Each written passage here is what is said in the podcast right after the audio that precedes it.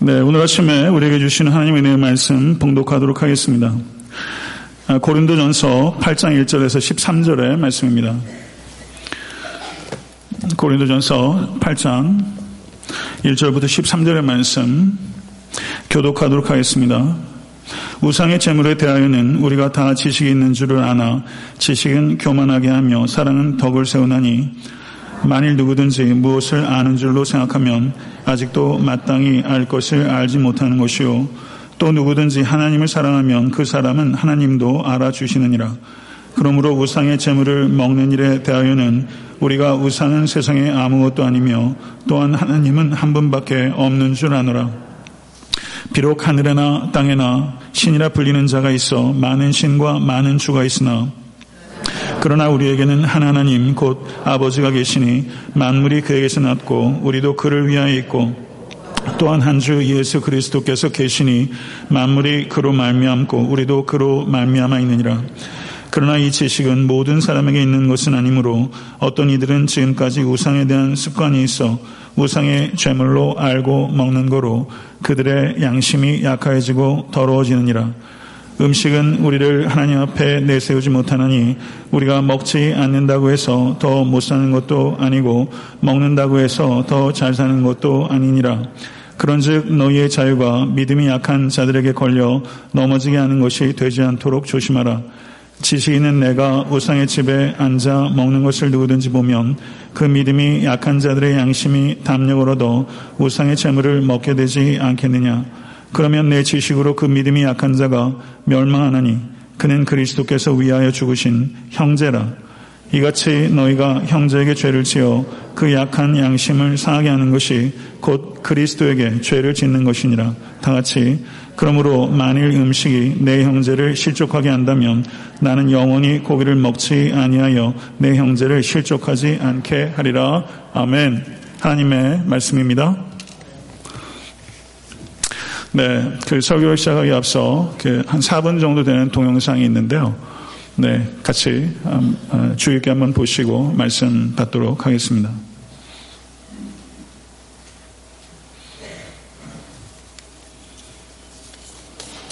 Morning, sir. Good morning, The charge was speeding, sir. Have you, have you been driving for three years? Uh, no, I've not been driving in the U.S. for three years. No, uh, but I've been driving uh, in in Africa before the U.S. So I uh, just get my U.S. license like six months ago. Oh, you celebrated by speeding. Uh, no, I, I, I, I- didn't see no no speed sign on the on Harris Avenue, and uh, that was the way from Harris to Providence Place, like uh, towards Providence Place Mall. I didn't see no sign, so I thought that was like 30 the speed limits and something like that. But when the cop stopped me, uh, he told me that the speed limit was 25, and then uh, he gave me a ticket and told me that I was driving 35. So, but he wrote uh, 38 on the ticket. No, he wrote 35. Oh, oh, okay. I saw another 38 on the side. I don't know what it means though. Yeah. Now, you received the driver's license in Rhode Island, right? Yes, And you had to study the book, right? yes, I did. Yeah. And then did, in that book, did you read that unless otherwise posted that the speed limit within the city limits is 25? You didn't read Yeah, that chapter? yes, yes. Oh, you I, read I, that? I read that, but Oh, uh, you read uh, there are there are some other places in I the. think everyone read it, Judge. Yeah, yeah, yeah. I, I, I read It's that. I read the book. the That's why Oh, I, I but get didn't my mean anything. You know, uh, but uh, I was with my wife and my and my two babies. They're over there. Where are you know, they? So I was. Where are they? Oh, bring them up here. Come here. You know, I was with, with all of them. Get them up here. I was with all of them, and I didn't feel like I was speeding because I was just following the cars in front of me. And but when he when he stopped me, I just pulled over. I didn't know why he stopped me, but he told me that I was speeding. Yeah. But I was not uh, very looking at my speed when I was driving. Yeah. Were you in the ca- was in the car too. Were you in the car with him? Yes, I was in the passenger seat. Oh, did you tell him to slow down? Well, I didn't feel like we were, you know, going exceeding too much over the limit. Not too much. no, No, like just a little. Yeah, just a little. I didn't. No, I- she, she. Now we found the honest one. He wasn't looking at the odometer. She felt it. Who else was in the car? It just the, um, the baby. Oh, now was in- endangerment of a child as well. Yeah, and he wouldn't. Well, I mean, he wouldn't go over the speed limit, you So- know, excessively, knowing that the family was in the car. I got it. All right. So he endangered your life, the mother of the child, right, and the and the child. Right? right? Is that what he did? No, he did not He do did that. not. Oh, Okay. And who's this little guy? This is our other son, What's his name? Menelik. Hi. Look up here. The Say hi. Hi. All right, come up here. Bring him up here. I want to ask him a question. Over here. No, you stay there. You get back over there.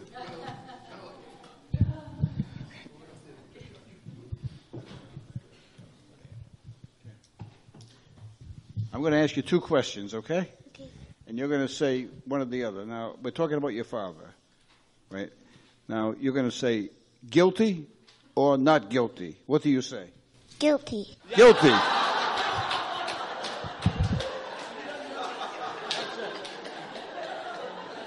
Hon- An honest boy. Shake hands. Good one. Okay, you can go back.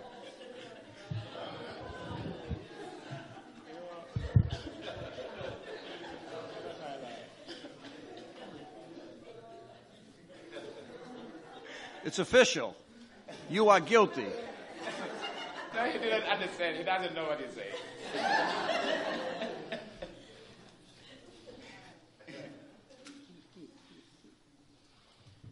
Well, you have a wonderful family. Oh, thank you. I'm going to give you credit for your good driving record back in Africa. Thank you. Okay. Just be careful down there. And you have a very honest young man as well. Good luck to you. So much. All right, goodbye. 뭐 박수까지 치시지 아닌 것 같고. 네. 예. 그 의원이 제가 영상을 보면서 그 오늘 설교와 좀 이렇게 연결시키기에는 좀 논리적 비약이 있기는 해요. 그런데 저희 늙은 판사의 모습을 보면서 그 오늘 그 사도 바울이 우상에게 드려진 재물을 먹는 문제를 먹어야 될 것인가 먹지 말아야 될 것인가 guilty or not guilty에 있어서 이 판사가 보여준 이 합리성과 인간성이 결합된 유쾌한 재판의 모습을 보면서 지식이 사랑으로 표현될 때 이 경직되어 있는 재판 정도 얼마나 흐뭇한 광경이 연출될 수 있는가를 보면서 어, 저는 오늘 본문의 사도 바울이 에, 우상에 바쳐진 재물을 먹지 말라. 그 이유는 사도행전 15장에 예루살렘 공의의 결정이 그러하기 때문이다. 라는 식으로 어, 억압하지 않고 이 문제를 매우 세심하게 논리적으로 설명하고 그리고 양쪽을 잘 권면해서 이 문제를 아름답게 명판결을 하는 것과 같은 그 같은 모습을 저는 오늘 고린전서 8장에서 보기 때문입니다. 올 한 해 한번 여러분 개인의 삶과 그 애들한테 섬기는 교회라는 공동체의 삶에서 이 법정에서와 같이 지식이 사랑으로 표현되는 모습, 지식이 사랑으로 표현되는 모습이 그 흐뭇한 광경이 얼마나 우리의 사적인 영역과 공적인 영역에서 어, 연출되었는지에 대해서 오늘 말씀을 통해서 한번 되돌아볼 수 있게 되길 바랍니다. 아, 고린도 교회에 여러 문제들이 있었는데 그 중에 가장 심각한 문제들 가운데 하나가 바로 우상에게 드려진 재물을 먹을 것인가 말 것인가 쉽게 판결하기 어려운 문제입니다. 이것에 대해서 사도 바울은 명판결을 하고 있습니다. 우리가 그의 판결이 얼마나 세심하고 그리고 명확했는지에 대해서 이해하기 위해서 우리는 당시의 역사적, 문화적 배경에 대해서 이해해야 될 필요가 있습니다. 2세기 중반에 파우사니우스란 사람이 그리스 이야기라는 책을 썼는데 그곳에 고린도 도시의 중앙시장에 대해서 언급하고 있습니다.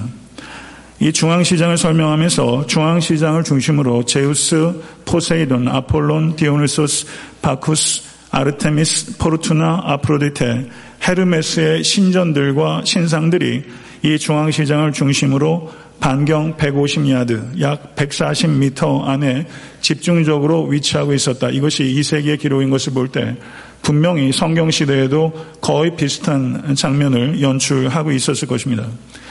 신전에 바쳐진 수많은 재물들 가운데 일부는 태워졌고 그리고 상당량이 제사장들에게 주어졌고 그리고 일부가 일부의 고기들이 예배자들에게 돌려졌습니다. 제사장들은 남은 고기들을 시장에 유통시켰고 그리고 고린도 광장 그 아고라를 중심으로 있는 신전들은 말하자면 일종의 육류 도매상의 역할을 했던 것입니다.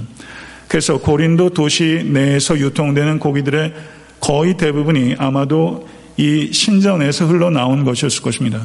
그래서 그리스도인들이 우상에 들여진 재물을 피하기 위해서는 매우 신중하게 살피지 않으면 그것은 매우 어려운 일이었을 것이다. 이렇게 우리 생각할 수 있죠.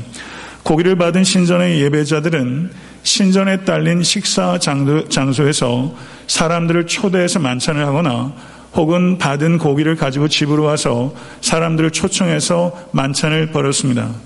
그리고 분명히 고린도 교회 수많은 그리스도인들이 이 신전이나 가정의 만찬으로 초대되었을 것입니다.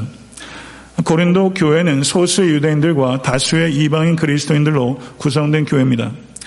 유대인 그리스도인들 가운데 거의 대부분은 우상에게 제물로 드려진 고기는 먹을 수 없다. 심지어 도축 과정이 불분명한 고기들도 아예 먹지 말아야 된다. 라는 입장을 가지고 있었습니다. 그리고 그와 같은 이, 그 소수의 유대인 그리스도인들의 입장에 동조하는 이방인 그리스도인들도 교회 내에 있었을 것입니다. 이들은 우상에게 드렸던 제물은 이방, 이방 신을 향한 기도까지 더해졌기 때문에 그 고기는 완전히 더럽혀진 고기이고 그것을 먹는 것은 곧 우상숭배에 참여하는 것이 되고 하나님께 심각한 죄를 범하는 것이다 라는 두려움을 가지고 있었던 것입니다. 바울은 8절과 9절과 10절에서 우상의 재물을 먹어서는 안 된다는 입장을 가지고 있는 사람을 약한 자들이라고 표현하고 있습니다. 약한 자들이란 믿음이 아예 없는 사람을 의미하는 것이 아니라 연약한 믿음을 갖고 있는 사람입니다.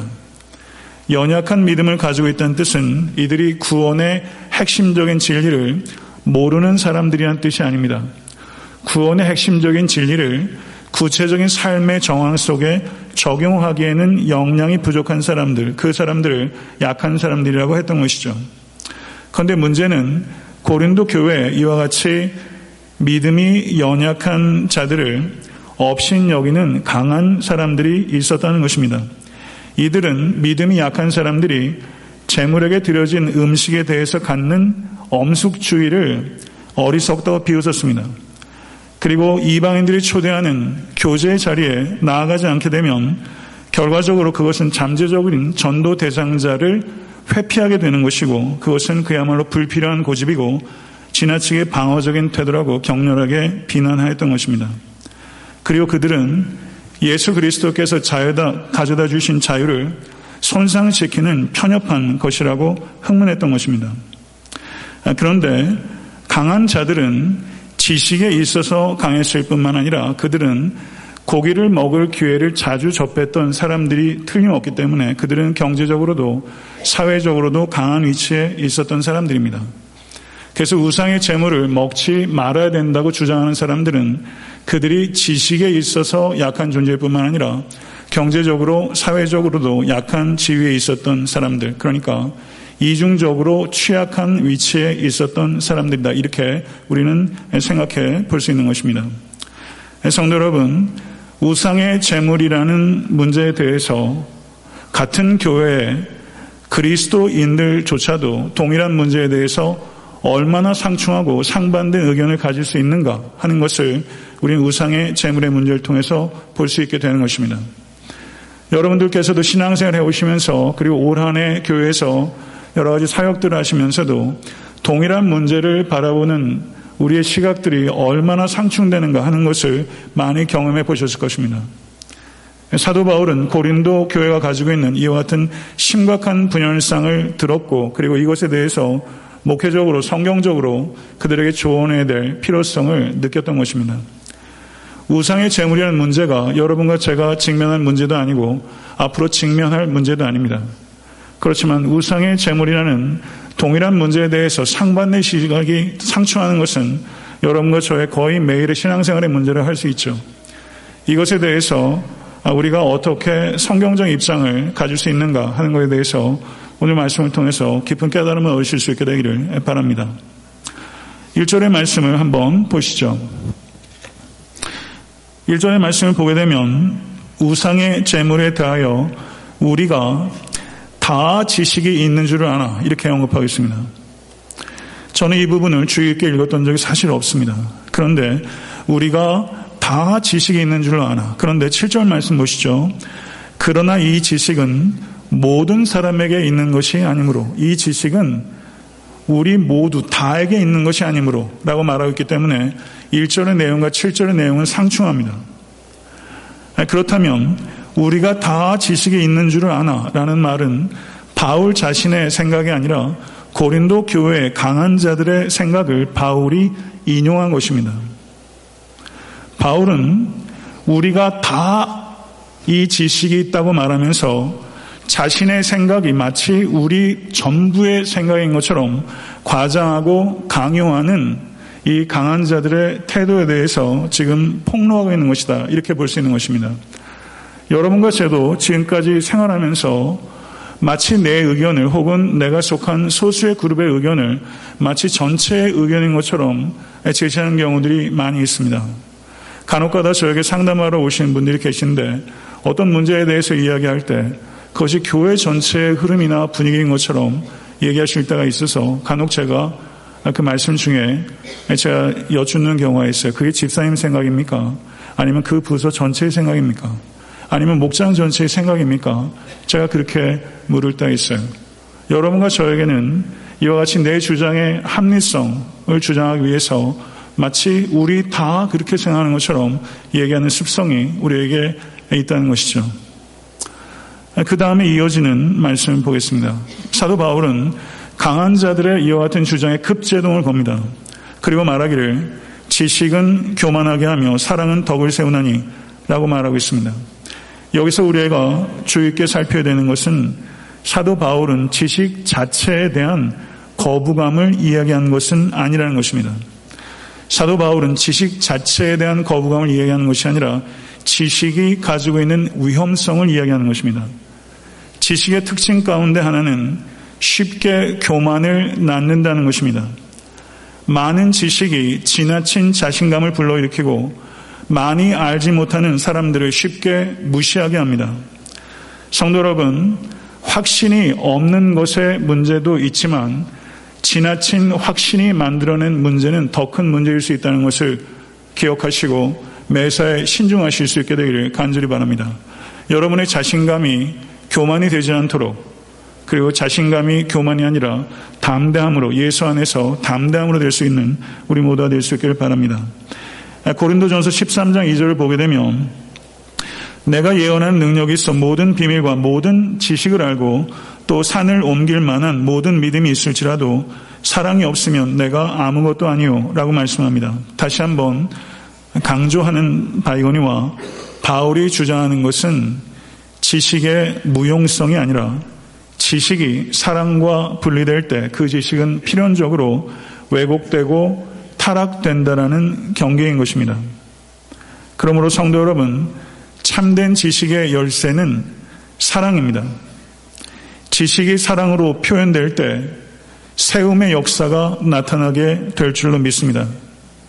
세움은 고린도 전서 전체를 관통하는 주제이고 넓게 보면 바울 서신 전체를 관통하는 주제입니다. 세움이란 말 참 좋지 않습니까? 어, 올해 새롭게 목장들이 세워지는데요. 어, 세움 목장 어, 너무 좋잖아요. 먼저 선점하시면 좋을 것 같아요. 세움 교회 참 좋잖아요. 고린도 전서 전체를 관통하는 주제거든요.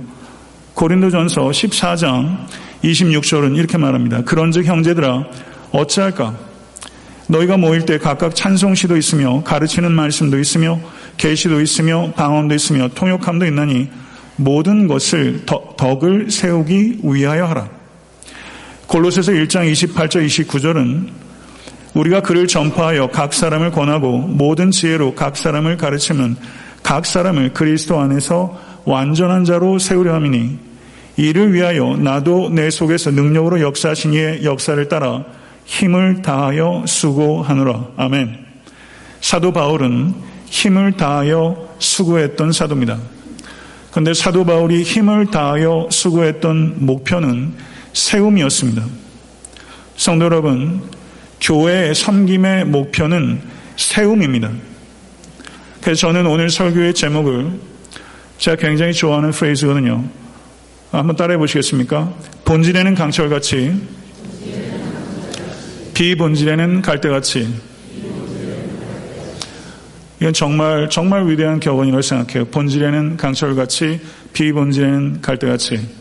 위대한 인간상이죠. 그러나 저는 오늘 설교의 제목을 바꿨어요. 저를 한번 따라해 보시기 바랍니다. 세움. 지식이 사랑으로 표현될 때. 지식이 사랑으로 표현될 때 세워지게 되는 역사가 나타나게 되는 것입니다. 모쪼록 이 자리에 함께 하신 모든 권속들의 가정 위에 그리고 우리가 사랑하는 이 연약하고 다채로운 애타한테 섬기는 교회라는 이 공동체가 지속적인 세움의 역사가 확장되는 공동체가 될 수 있게 되길 간절히 소원하고 그 일을 위해서 기도하고 헌신하실 수 있게 되길 주님으로 축원합니다. 4절에서 6절 말씀을 보게 되면 사도 바울께서 우상의 재물에 대한 성경적 지식을 기술하고 있는 부분입니다. 4절부터 6절의 말씀을 우리 다시 한번 읽어보도록 하겠습니다. 다 같이 읽겠습니다. 시작. 그러므로 우상의 재물을 먹는 일에 대하여는 우리가 우상은 세상에 아무것도 아니며 또한 하나님은 한 분밖에 없는 줄 아노라.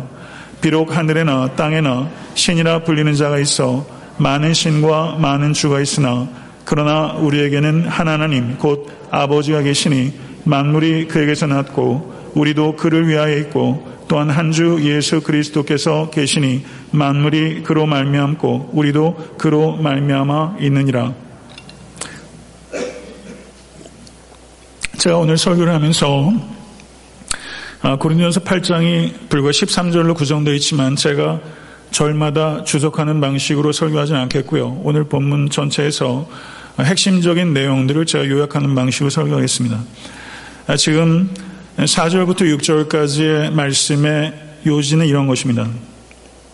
우상의 재물의 문제에 대해서 우리들도 고린도 교회의 여러 강한 자들처럼 우상은 실제로 존재하지 않는다는 것과 하나님은 한 분뿐이시라는 것을 전적으로 동의합니다.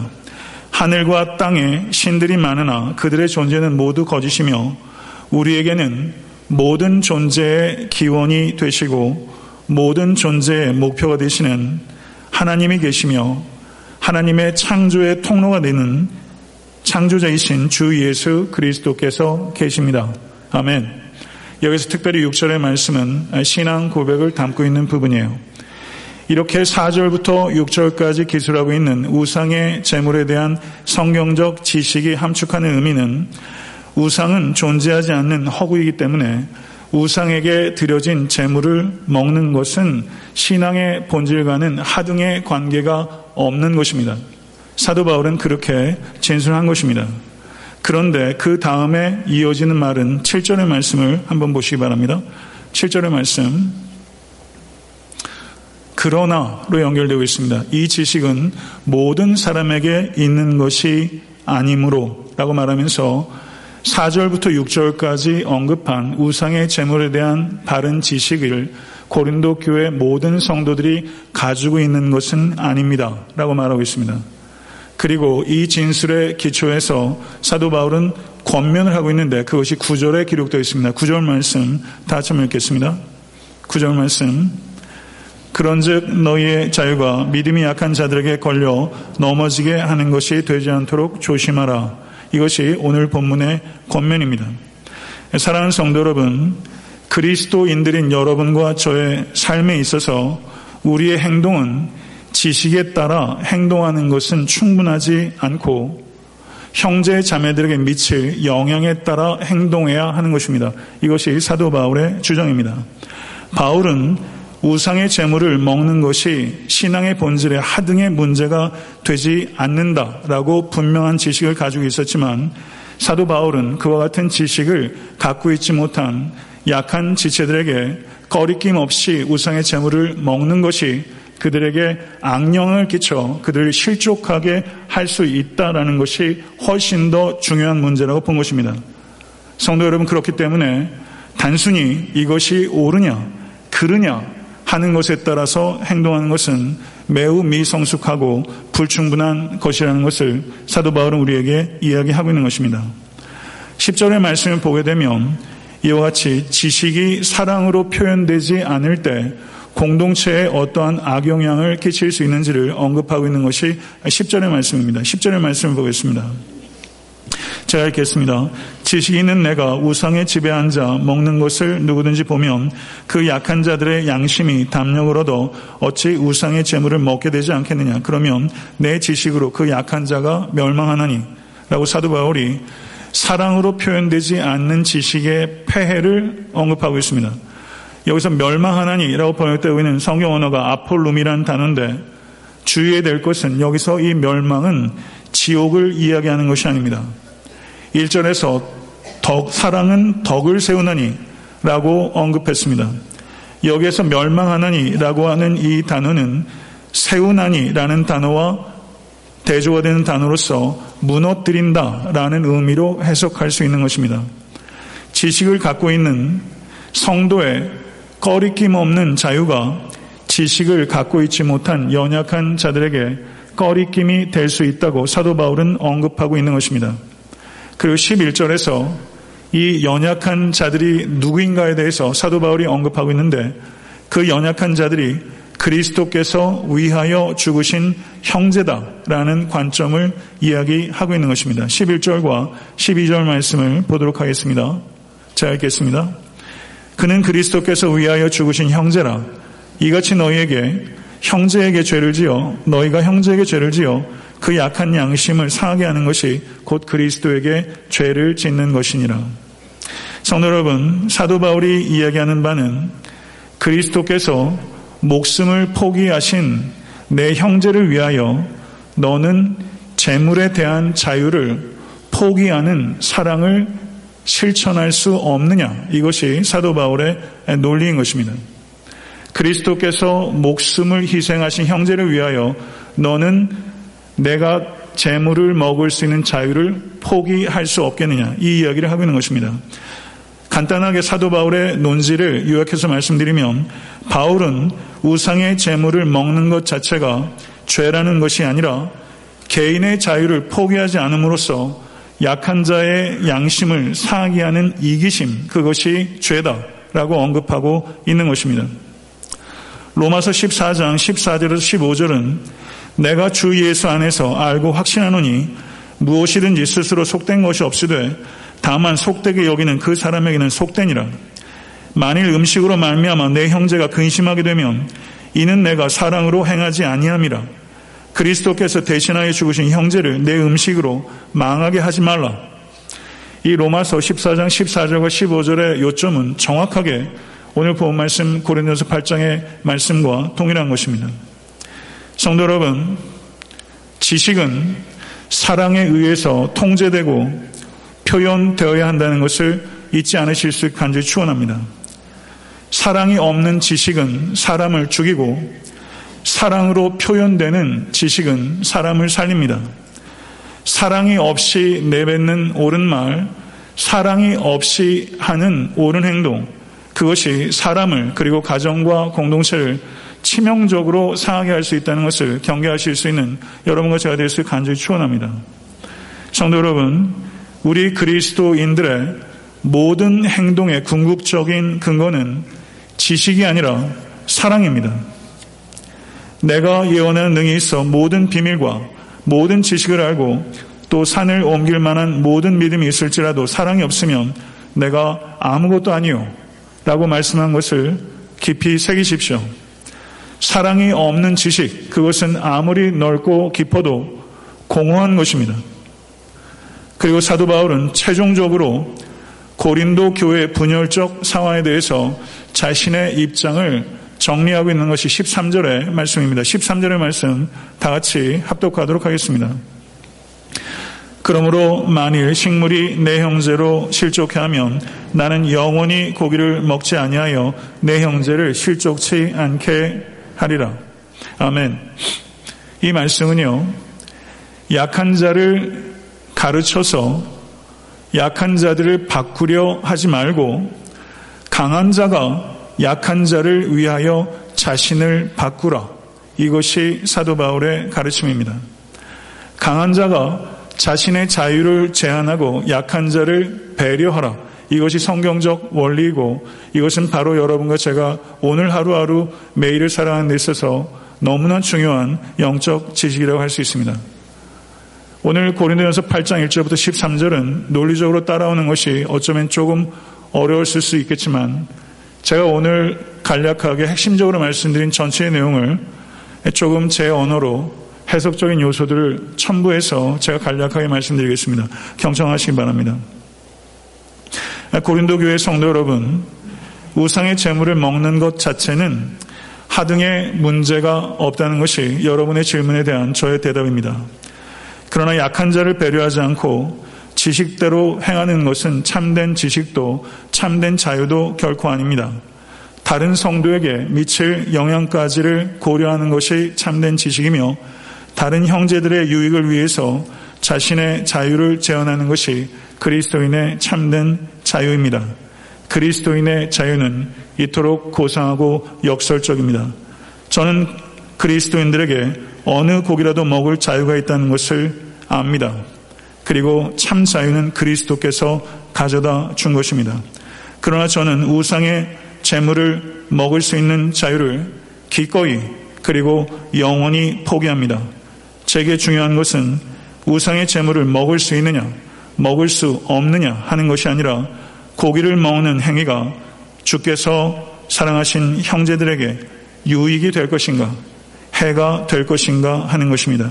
이것이 여러분과 제가 그리스도인들이 생각해야 되는 초점인 것입니다. 제 개인의 자유보다 더 큰 틀인 형제의 유익과 하나님의 영광이라는 관점에서 우리는 이 문제를 그리고 모든 문제를 살펴보아야 하는 것입니다. 약한 자의 약점을 담당하고 그들을 기쁘게 하기 위하여 삶을 이끌어 가십시오. 나와 바울은 지식적으로는 우상의 재물을 먹는 것이 하등의 문제가 없다는 것을 다시 한번 분명하게 밝히며 그러나 실천적으로는 우상의 재물을 형제를 위하여 먹지 않기로 결단하는 것이 옳은 것이라는 것을 밝히는 바입니다.